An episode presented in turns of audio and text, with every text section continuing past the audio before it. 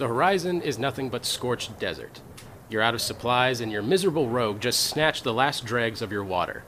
Worry not, though, because by following these few tips, you can brave the endless blasted expanse like trained survivalists, rather than letting your bones become scraped clean by the desolate wind.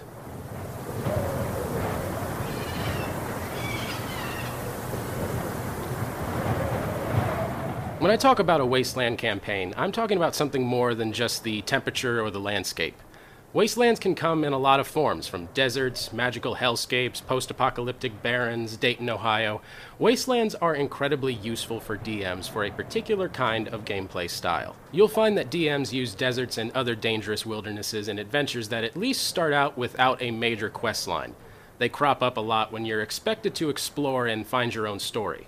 There's a lot of reasons for this, but mainly it allows your DM to throw anything they come up with just right at you. Wastelands can have literally anything waiting for you around the next sand dune.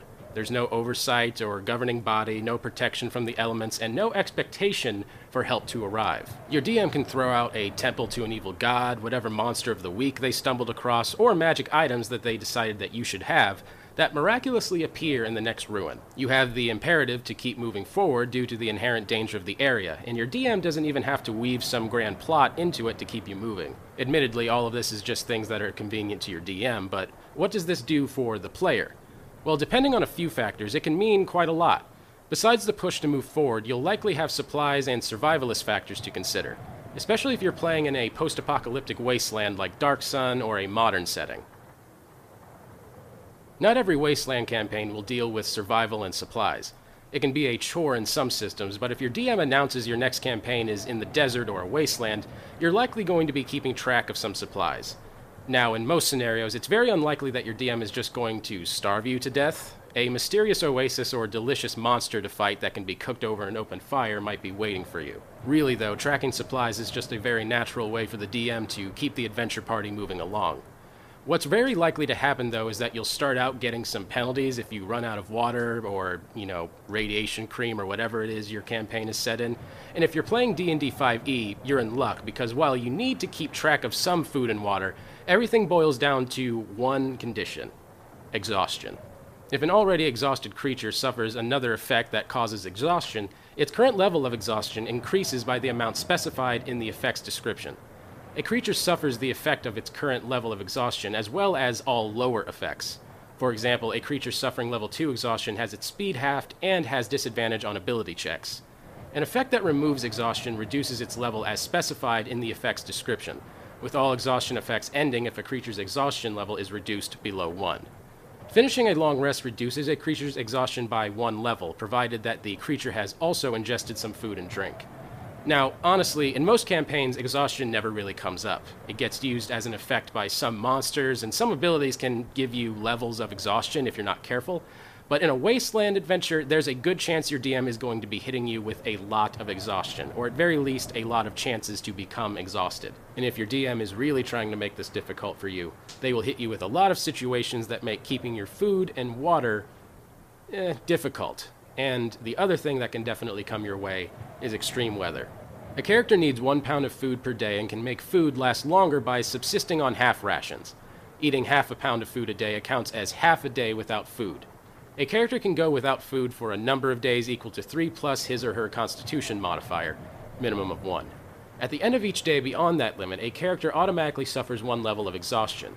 A normal day of eating resets the count of days without food to zero. In a similar streamlined way, a character also needs one gallon of water per day or two gallons per day if the weather is hot. A character who drinks only half that much water must succeed on a DC 15 Constitution saving throw or suffer one level of exhaustion at the end of the day. A character with access to even less water automatically suffers one level of exhaustion at the end of the day. If the character already has one or more levels of exhaustion, the character takes two levels in either case. Whenever the temperature is at or below 0 degrees Fahrenheit, a creature exposed to the cold must succeed on a DC 10 Constitution saving throw at the end of each hour or gain one level of exhaustion.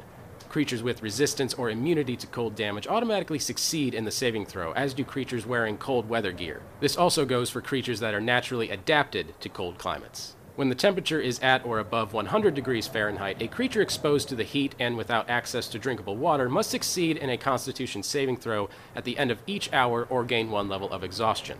The DC is 5 for the first hour and increases by 1 for each additional hour. Creatures wearing medium or heavy armor, or who are clad in heavy clothing, have disadvantage on the saving throw. Creatures with resistance or immunity to fire damage automatically succeed on the saving throw, as do creatures naturally adapted to hot climates. Exhaustion ends in death and is one of the literal hardest conditions to remove in 5e, and it feels very intentional. The only raw ways to remove levels of exhaustion are a very rare potion, a single 5th level spell, Greater Restoration, or just naturally resting it off with a long rest. Not to mention that both options you can use reliably, long rests and the spell, only remove one level.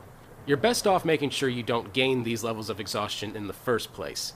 So let's go through some of the best bets of staving off exhaustion by the source. With food, it's surprisingly easy to solve so long as you just have a druid or a ranger in the party. The spell Goodberry is so good in Wasteland campaigns, it's essentially broken. It's a first level spell that creates 10 little magic berries, and anybody who eats one of those berries is magically full and sustained for the entire day. This completely solves the food problem in any survival scenario in exchange for one measly first level spell slot. If your DM does away with the spell, or if you just find yourself without it, your best bet is going to be hunting down some grub. So try making some survival rolls in order to hunt down some giant scorpions, or perhaps something more appetizing and sustaining. When water is scarce, it's always going to be a number one priority, and it's also heavy. So if your DM is keeping track of water, they're likely keeping track of weight as well. You've got a pretty amazing cheat if your party has a cleric or a druid in the spell Create or Destroy Water. With that, you'll get 10 gallons of water, even more at higher levels, for the paltry cost of one first level spell slot, more than enough to quench the thirst of a normal party. Beyond that, you're essentially down to rare magic items or using some wisdom, survival checks rather, to desperately try and find some water. And to give another DM tip really quick, DMs, you should definitely have some NPCs tagging along that they are obligated to keep alive if you're really trying to ramp up this survival tension.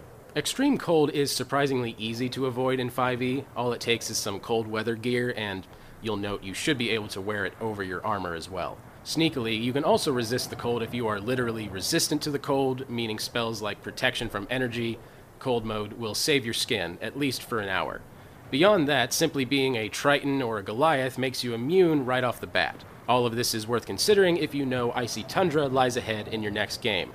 Bringing our old friend Water into the equation, DMs might also be a great way to complicate things for your players. Extreme heat is much harder to deal with in 5e than cold. The DCs to resist it regularly increase and it stacks on top of dehydration. Sadly, most of your best options are just to not run out of your now doubled water requirements. If that's not an option, then protection from energy, fire mode, is a good stopgap. Beyond that, the best option is to just play a race that has resistance to fire. Tieflings, red or brass dragonborn, fire breath and all that, and fire genasi can all stroll through the desert unscathed. I really love doing things like survival campaigns and post apocalyptic campaigns. So, if you guys would like to see another video kind of more focused on the narrative possibilities and other things you can do with that, I mean, we didn't even get into the kinds of creatures that can be found in. Psylops. Psy- Psylops. Not a. Psylops. Like and subscribe. Psylops!